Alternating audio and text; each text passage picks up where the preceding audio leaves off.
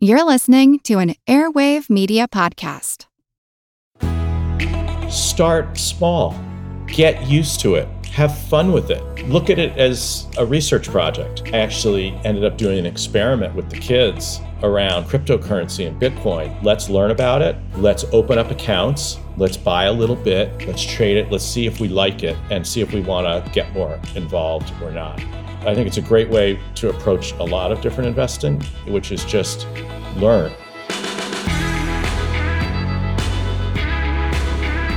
The Her Money podcast is supported by Edelman Financial Engines. Edelman knows that wealth isn't just about money, it's about everything money enables you to do. So, how do you build wealth? Join me and award winning journalist Soledad O'Brien for a new show Everyday Wealth, presented by Edelman Financial Engines. Visit everydaywealth.com slash hermoney to learn more.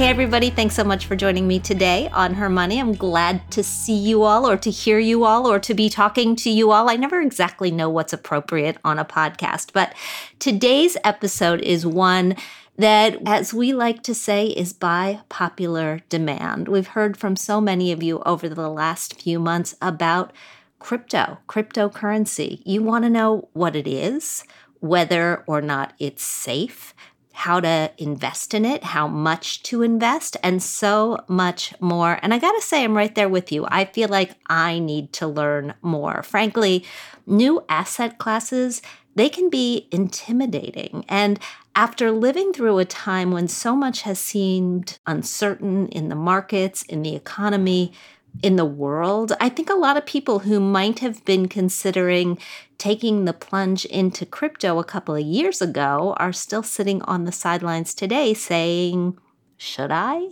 Is the timing right? And my hope today is that today's show will answer all of those questions. And so let me just give you a little context. I'm going to give us some numbers to get us started.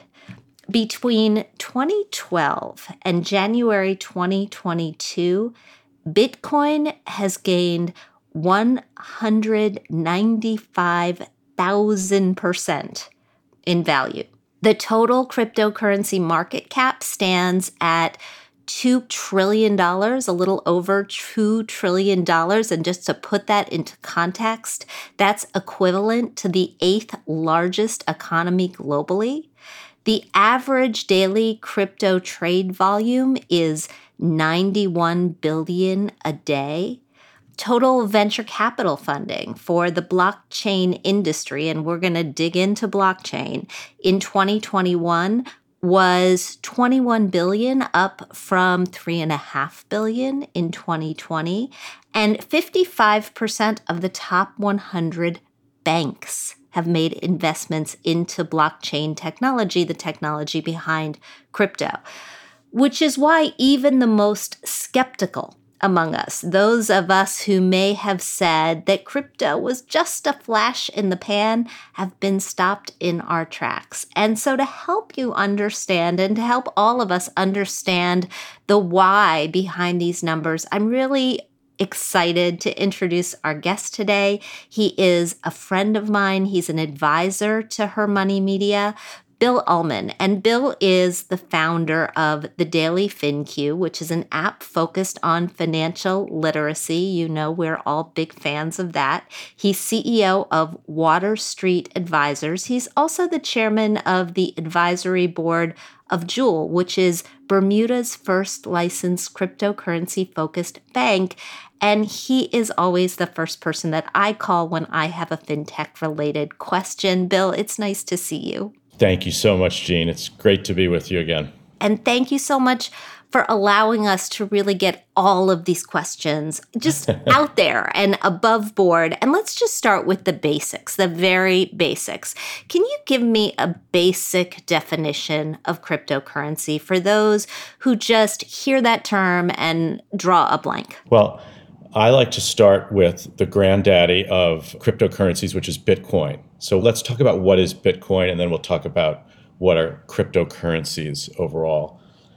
And I think people are naturally skeptical of new investments and new ideas within finance, and this is certainly one of those things. So way back in 2008, someone named Satoshi Nakamoto wrote a white paper about this thing called Bitcoin. And it was really a system and a currency for digital payments to take place over the internet where you didn't have to know or trust the party, the counterparty you were dealing with. This paper is the foundation of Bitcoin and how it has come into existence. But there's some mystery around it. And a lot of people don't know this or may know this. Nobody knows who Satoshi Nakamoto is. This may be a group of people. It may have been a group of PhD professors somewhere. We don't know. So this paper just magically appears on the internet Satoshi Nakamoto goes underground, and now we have this thing called Bitcoin. And you've gone through a couple of the numbers around its appreciation as an asset. But let's talk about it for a second. What is a Bitcoin? How does it exist? So, the first thing you have to realize is there's nobody and no entity, no single entity governing Bitcoin.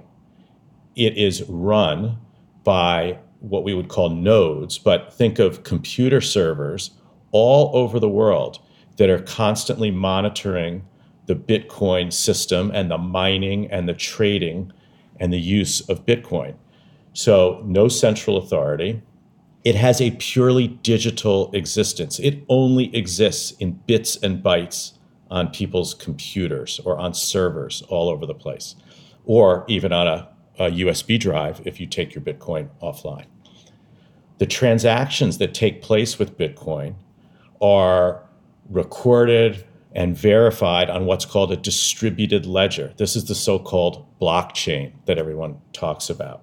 What is that? Well, I like to think of it, I mean, this is probably a bad analogy or not a perfect analogy, but as a giant spreadsheet in the sky, in the cloud, that exists on servers where lots and lots of different parties are able to verify the transactions that take place. And Bitcoins themselves are mined. Think of the way we mine gold. That's a physical asset that we pull out of the ground. But Bitcoins are mined from computer servers, essentially, where equations are being solved. And once they're solved, a Bitcoin is created. And that's verified by the other nodes in the Bitcoin network. And they're verified. And therefore, now a Bitcoin exists and then but it it's no traded. coin. There's no physical coin. So here's some other features of Bitcoin. There's a limited supply. There's only 21 million Bitcoin in existence, of which around 19 million today have been mined or out there trading. So there's only two more million to go. So this gets into supply issue, which we'll talk about, and why people think it's anti-inflationary. How do people hold Bitcoin? Where do you hold it? If it's not in your pocket, you know, jingling around like change, how do you hold on to it? Well, you hold on to it in what's called a wallet, a digital wallet, not unlike if you own stocks through Fidelity or Schwab or TD Ameritrade or any of your online brokers. You don't actually see the physical stock certificates. You log into an account and it says, oh, I own 100 shares of Microsoft or IBM or whatever. So you would do the same thing with a different group of companies today but these are wallets. So the biggest one is Coinbase, which went public last year. So you can hold it online in a wallet, or you can hold it in what's called cold storage. And that means you download your Bitcoin onto a USB stick and you take it out of your computer and put it in your safety deposit box, or you put it in your nightstand drawer and you hope nobody takes it away from you and knows your passwords and keys to get into it and steal it from you. So those are the two ways to hold Bitcoin. And then one of the good analogies I think with Bitcoin is think of it as digital gold. So gold in and of itself is both a store of value. People have often owned gold to hedge against inflation over long periods of time. That's been a, a long time investment since the earliest days of humankind, frankly. And it's also been a currency, right? People used gold to pay for things. And why could they do that? They could do it because it's transportable, it can be broken up into little pieces. You can have little gold coins, right? And you could pay for things with it. Well, Bitcoin has some of those same properties in the sense that it's transportable. We effectively can zap it around the internet online and pay for things digitally, just like you would do with PayPal or Venmo. And also, it can be broken up into little pieces. You don't need to own a whole Bitcoin. You can own a fraction of a Bitcoin and pay for things. So, and in fact, with Bitcoin prices where they are, most people can't buy a Bitcoin anymore. That's correct, because it's around $42,000 a coin today. And finally, what's also similar about gold and Bitcoin is the market, meaning all of us collectively out there that are thinking about and trading and buying and selling Bitcoin every day, the market determines the price of Bitcoin. There's no government that tells you what it's worth.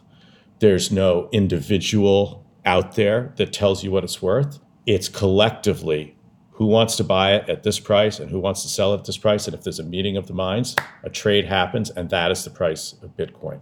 So that's kind of like gold is today, right? There's nobody that controls gold. Now, governments we could argue, used to control the supply of gold and things like that. But gold is just determined by the market, and it's what the market thinks. So people, though, with, when it comes to money, have this really difficult time thinking about, well, I, I can't get my arms around why it's worth what it is. Well, it, guess what?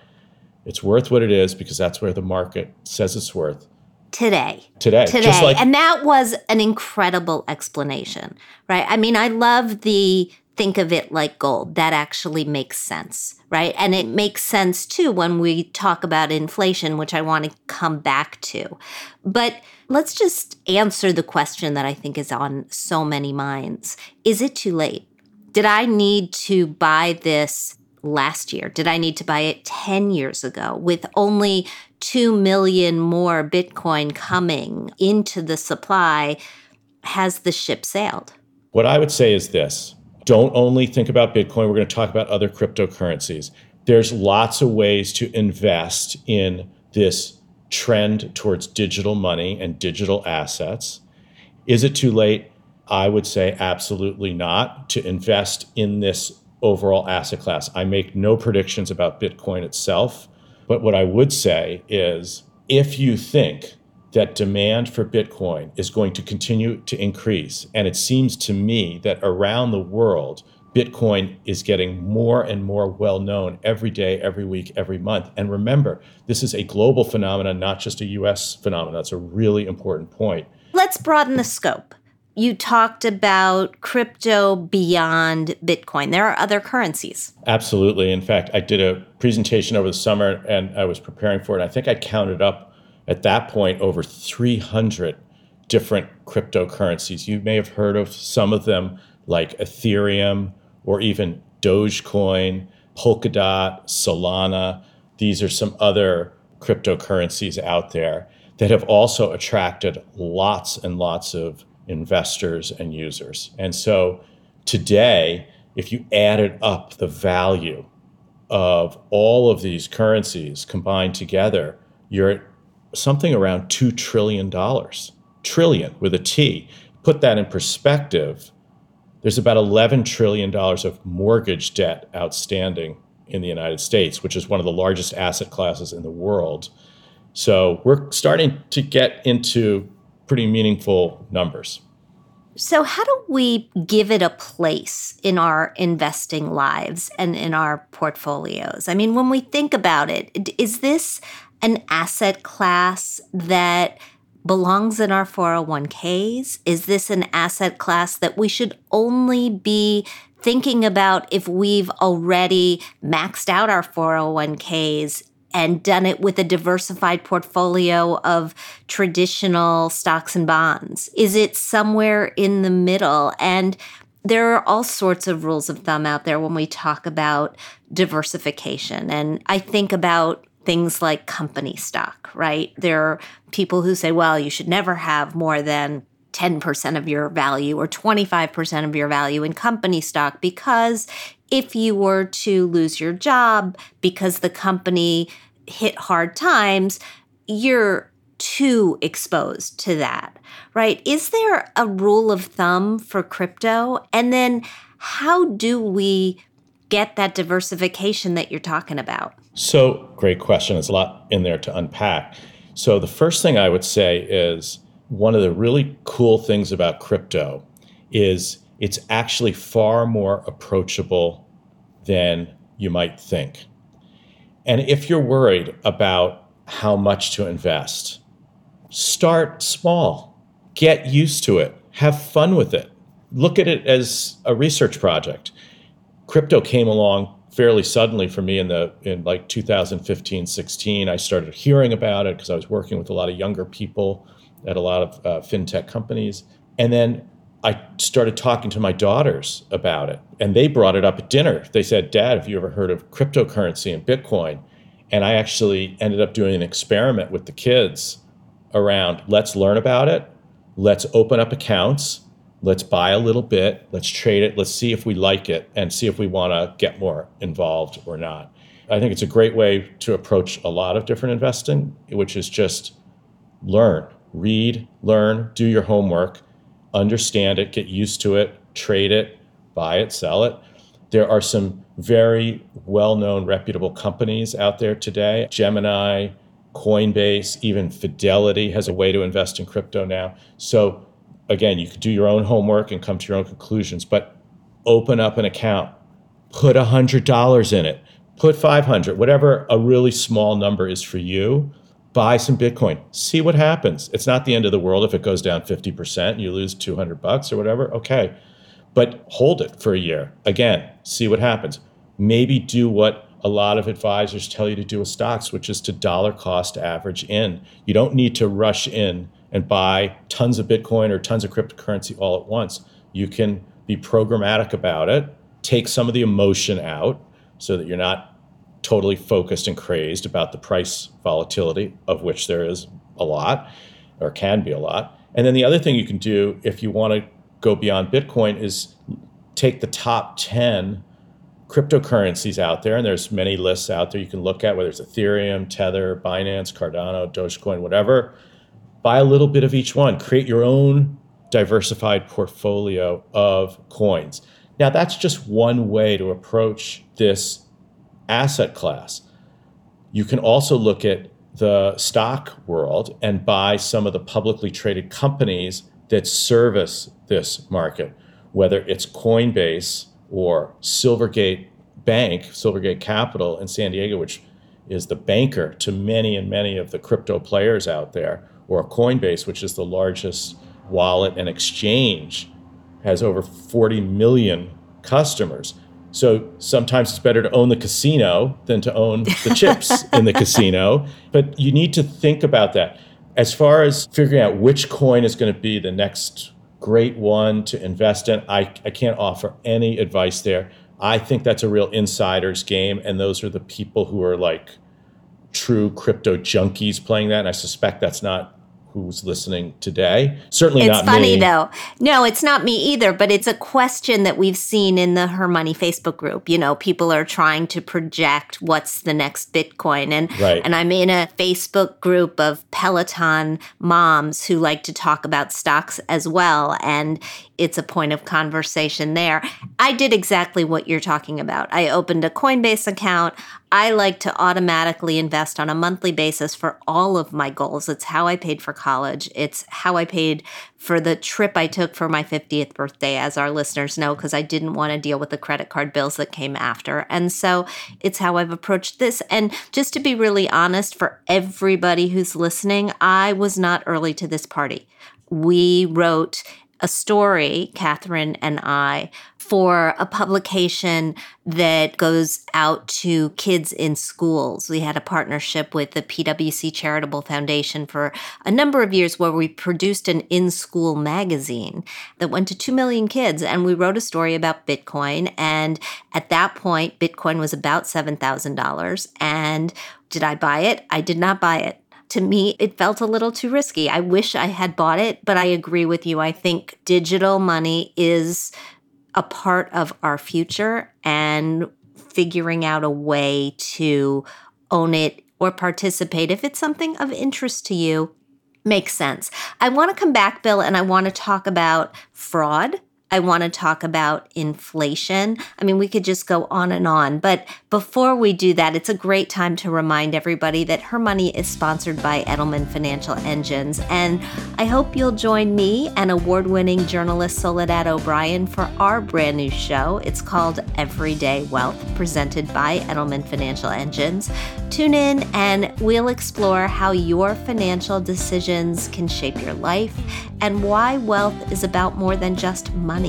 Experienced wealth planners and financial professionals will talk to us about tax efficient investing, planning for the next generation, retirement, and so much more. It's your money. Make the most of it. New episodes premiere each weekend and will be available on major podcast platforms. And of course, you can visit everydaywealth.com slash hermoney to learn more and to subscribe. I'm talking with Bill Ullman, founder and CEO of the Daily FinQ and Water Street Advisors. So, on a recent taping of Everyday Wealth, Soledad and I were talking to an economist named Larry Kotlikoff, who is at Boston University. He's written a number of best selling books. He's got a new one out called Money Magic. And I'll get this quote slightly wrong, but when the topic of crypto came up, he said it's an inflationary bubble waiting to pop. And I know you made the point that actually people are investing in crypto as a hedge against inflation. So, can you dig into that a little bit for me? With all due respect to the professor and his worries about this is an inflationary bubble ready to pop, from a Bitcoin point of view, we have limited supply. We have a total supply of 21 million. We're, there's only going to be two more million coins mined. And so I think this is the very definition of something that's anti inflationary because we can't create more of it the way we seem to create more dollars and euros and other currencies around the world.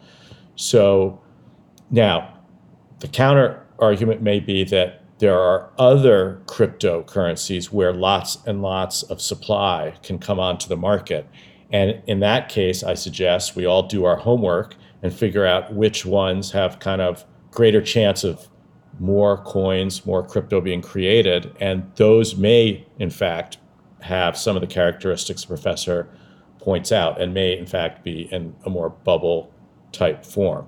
I think with anything that has a limited supply to it and you have growing demand, in theory, that asset should increase in value, not go down.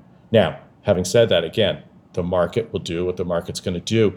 And another factor that we, we haven't discussed, and I just want to mention as a it's a general risk to the industry, is that one of the things that's happened is that a lot of people have made a lot of money in Bitcoin and in crypto. So the one rule that exists out there, regulatory wise, is crypto is considered property. So when you sell it, it's a reportable event and you have to pay taxes on that, on that gain. Well, what do people often do with appreciated stock or any appreciated asset or even our homes? You borrow against it. That's a non taxable transaction. So there is a lot of leverage now in the system, okay? Now, what did people do with that leverage? Did they buy real assets? Did they buy more crypto? Did they just hold on to the cash? I don't know. But that can create a bit of risk. So if you see the price decline and people getting effectively what we would call in the stock market a margin call, where you have to either give up the stock or put more money in or whatever, not a good situation, you could see prices come down more rapidly, more quickly when that happens. And it can be a self fulfilling prophecy or whatever, that prices can come down quickly if there's a lot of leverage. But we don't really know exactly how much leverage is out there yet, but it's something to be mindful of and understand.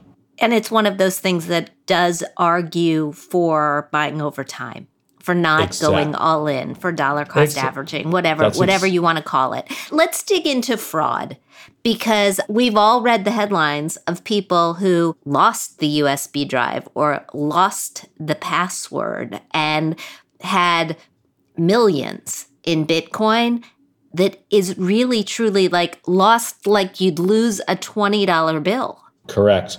So, with respect to true fraud in the industry and losing your keys or your passwords, is not really fraud so much as just an unfortunate accident from an investor, but true fraud where somebody steals your identity or someone or some organization hacks into your account and literally takes your Bitcoin the way a bank robber would go in and rob your safety deposit box in a bank. That is actually, despite the headlines, a very small percentage of what goes on. So I get what you're saying. The headlines are bad, but when we look at it in the scheme of things, it is not as bad as what's going on in other parts of the world.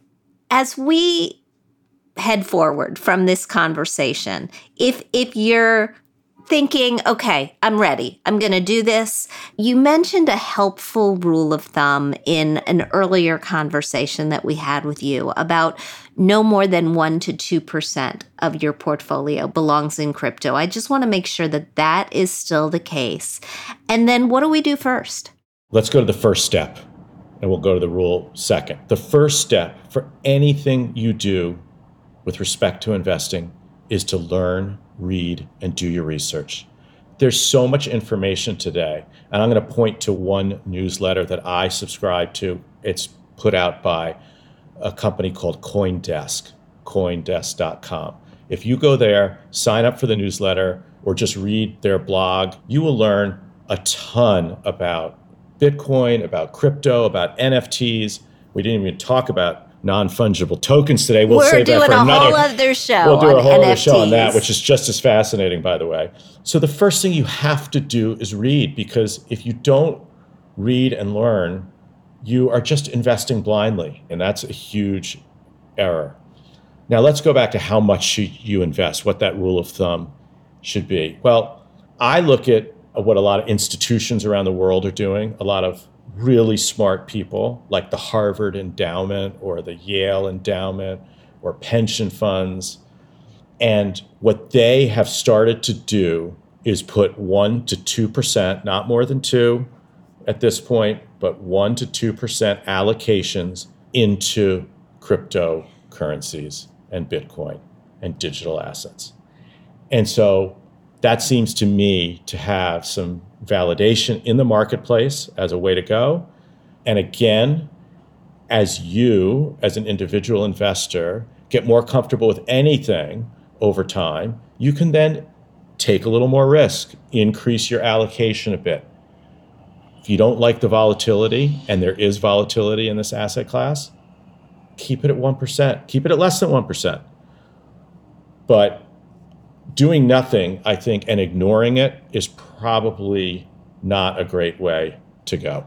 Bill Ullman, thank you so much. We've been wanting to have this conversation for a long time. I feel like we all just got 101 and we will continue to learn, continue to focus on this, do our 201 and 301 shows, read more, bring you back, ask questions.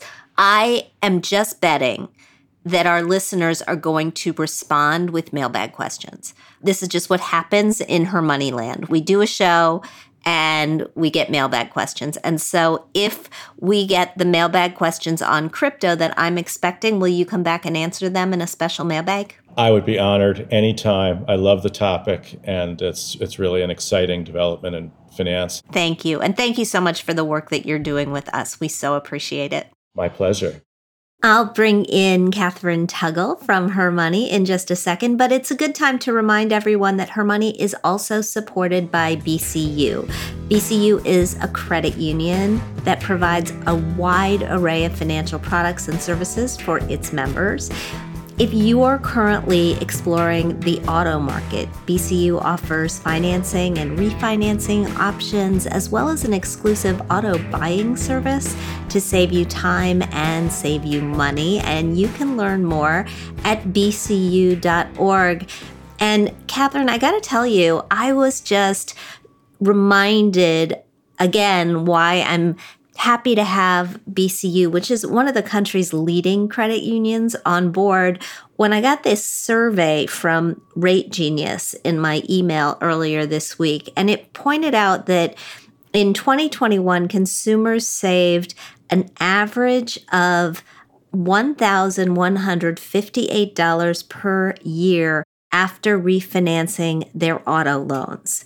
People don't even know that you can refinance auto loans in many cases. But what happens when you go into a car dealership in so many instances is that you get so caught up in shopping for the car and getting the best price on the car that you forget to negotiate for the financing. And credit unions tend to have among the best financing deals going. So whether you're looking to buy a new car, buy a used car, or if you feel like, hey, my credit is really good and the rate I'm paying on my auto loan is really not, look at refinancing. I mean, you can save yourself some significant money. It's just one of those things. And it is a simple, simple transaction. I know people think refi and they think mortgage and they think paperwork.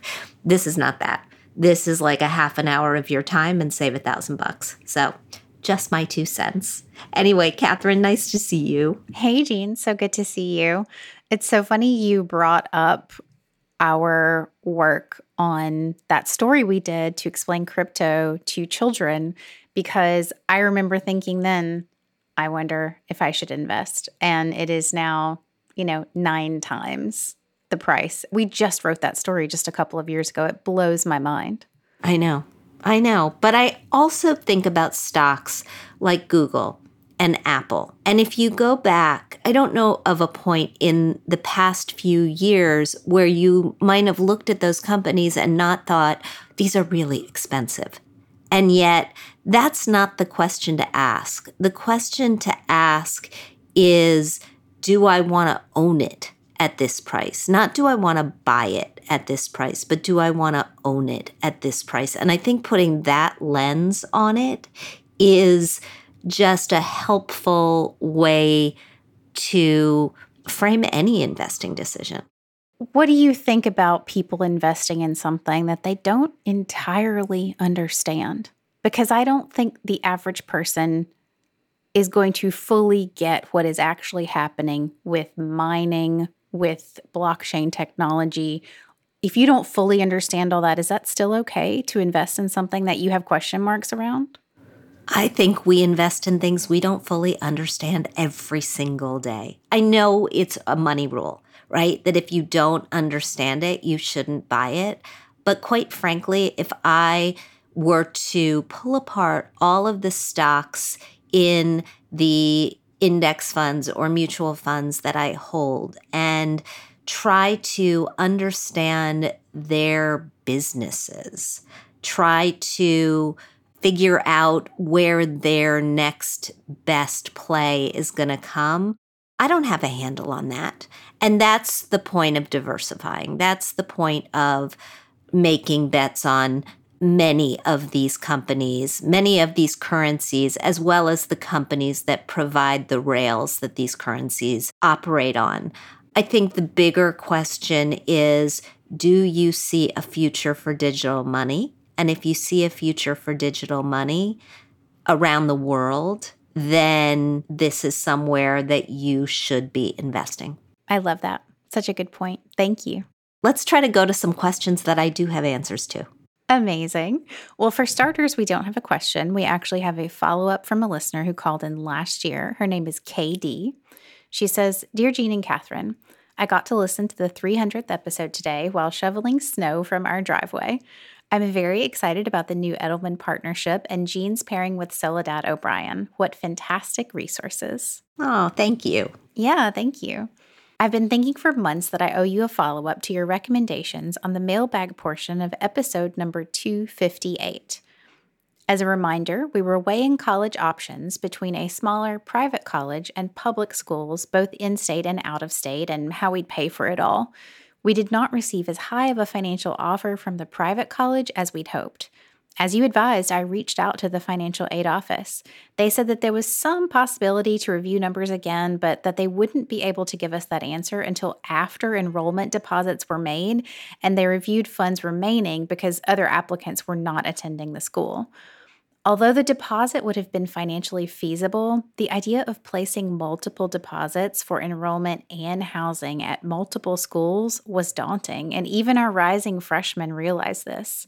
So he and we chose not to enroll in what we thought was his it number one school. However, he is doing very well at the out of state public school he chose, and we are all thrilled at the options it has provided to him. As the next round of students approach these financial decisions, I just wanted to let them know that they can ask the financial follow up question, but it truly is a journey that's different for each student, and they need to be braced to go to their plan B if it doesn't work out. But it may be for the best. Thank you both for the guidance you provide. Oh, thank you so much for the update. I'm so glad that he's doing well. And I've heard a number of stories similar to this following this last college admissions season. One from my very own family. I have a younger cousin. Her name is Evan. She was a rock star student and applied to and got into some Ivy League schools, but she also got a full ride, like full ride to the University of Delaware, where they have an incredible program that she happened to be interested in.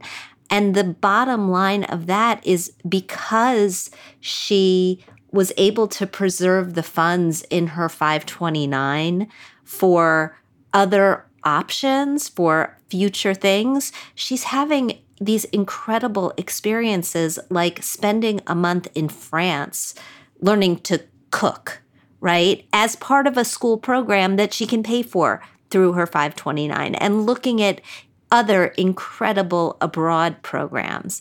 And so sometimes when we choose not to go with option number one or what we thought was the number one option on our list, I think it just opens other doors that we didn't necessarily expect to be available to us. And those doors can be really, really exciting. Such a good point. I love hearing that option B turned out for the best. Many, many of yeah. my option Bs have turned out for the best over the years.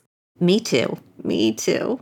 Our first question comes to us from Natalie. She writes Dear Jean and Kathryn, I just recently discovered your podcast. Well, admittedly, I just recently got into listening to podcasts, and I really appreciate all the advice you share. I remember loving your articles in Money Magazine back in the day.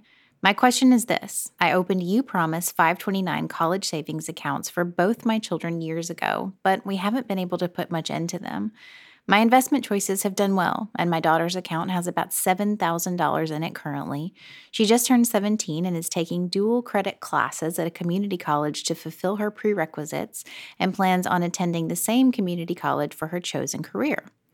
Currently, the money is in a more aggressive portfolio, and I wonder if I should move to something less aggressive so she doesn't lose what she has so far.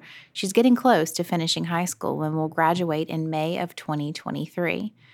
I could move some of the money into a moderate portfolio 50% equity, 46% fixed income, 4% money market. But I'm also looking at the SPDR Dow Jones REIT ETF portfolio. Do you have any suggestions on what allocation I should change it to? Or should I change it at all? If you do suggest a change closer to college, at what point in time do you suggest I do it? My son is almost 14 and at the moment has the same allocation. Thank you so much for all your great advice.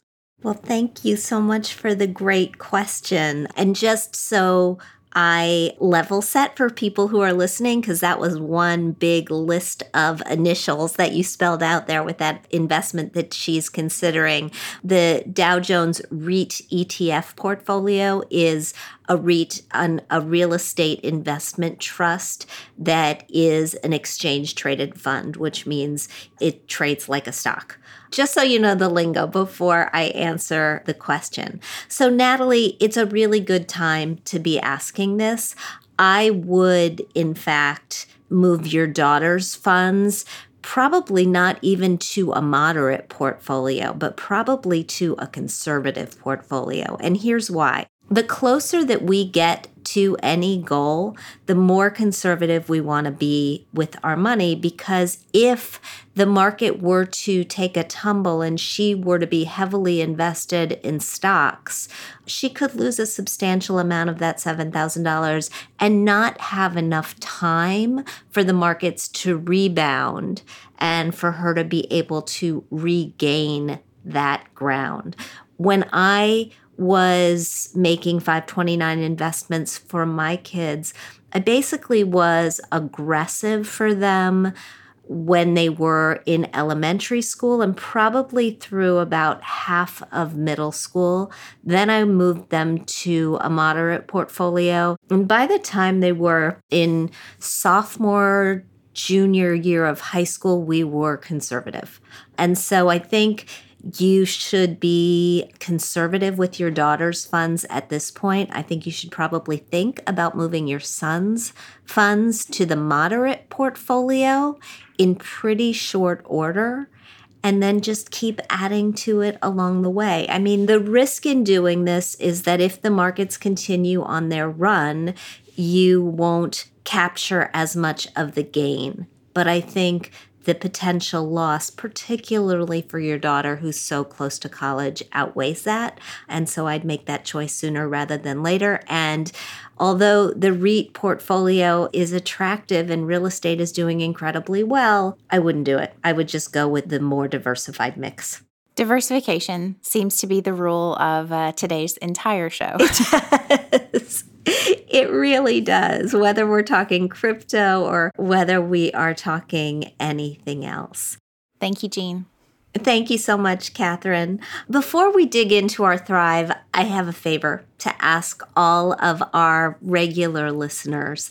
I wanted to know if you might be interested in joining something that we are putting together called the Her Money Council basically, we're asking you to be one of our advisors and to weigh in with occasional surveys on research, on events, on content, on the big ideas that we are trying to put forward. For doing this, we will give you a more direct line to the Her Money team. We'll give you invitations to special Her Money events. We've even got some really amazing giveaways planned. So if you're interested, please follow the link in the show notes or email contact at her money and we'll get you added. Look, we try to base everything we do on you and on what we think will resonate with you. And so this is just our way of putting ourselves a little bit closer to our audience. So I hope that you will be willing to help us out with this. Thanks so much. And in today's Thrive, how to create a vision board for your financial goals this year. When the Her Money team looked at our calendars this week, we spotted National Vision Board Day on the list, and it got us thinking about all the various goals we have for our finances. Could a vision board help us in meeting our financial goals? If so, how? Well, we decided to write an article about it at hermoney.com. We break it all down. I think I should mention because we've got Finance Fix classes coming up. Creating a vision board is something that we do in that program. It's something that I am a big believer in. I have made vision boards throughout my life. For starters, it is just important to visualize your goals. It's important to actually be able to see them. Pictures can be more effective than numbers. And having a vision board that you can revisit regularly just offers reminders of what we're working toward and why we want it. So pick out your five core values. Pick out the things that you value most in your life. For example, family, work, community, philanthropy, education, the list goes on. Spend some time deciding on these. Then find a picture that best represents each of your values. You can find photos online and print them. You can go old school and take a look through a magazine, a newspaper, any other inspirational source. For me, house is always a big source of inspiration. I know some people go to Pinterest. And then Decide on your financial goals for 2022. Pull pictures that correspond to those goals. The images should help you actually be able to see reaching the finish line every single time you look at them. Then stand back, and just look at your board and see if you can align those goals with your five core values. Is there one that you know that you want to put at the very top of the list? Are there a couple that don't seem as important for you to knock out this year? Mix and match until you're happy with everything that's on your board because the goal is that you'll check it frequently. Perhaps it lives on a bulletin board, in your office, in a journal, in a notebook, or just on the home screen of your computer. Try to evaluate your goals and your board every quarter in case you make some changes or add or subtract. And of course, you will want to check items off your list once you've made progress. Hey, feel free to share your vision boards with us. We can all start dropping them into the Her Money private Facebook group and give all the other wonderful women in our community a chance to see what's going on in our lives.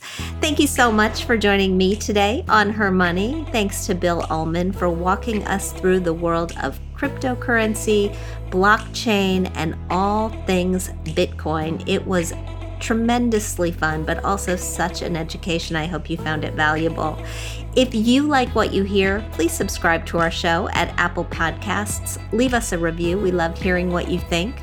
We'd also like to thank our sponsors, Edelman Financial Engines and BCU. We produce this podcast out of CDM Sound Studios. Our music is provided by Video Helper, and our show comes to you through Megaphone. Thanks for joining us, and we'll talk soon.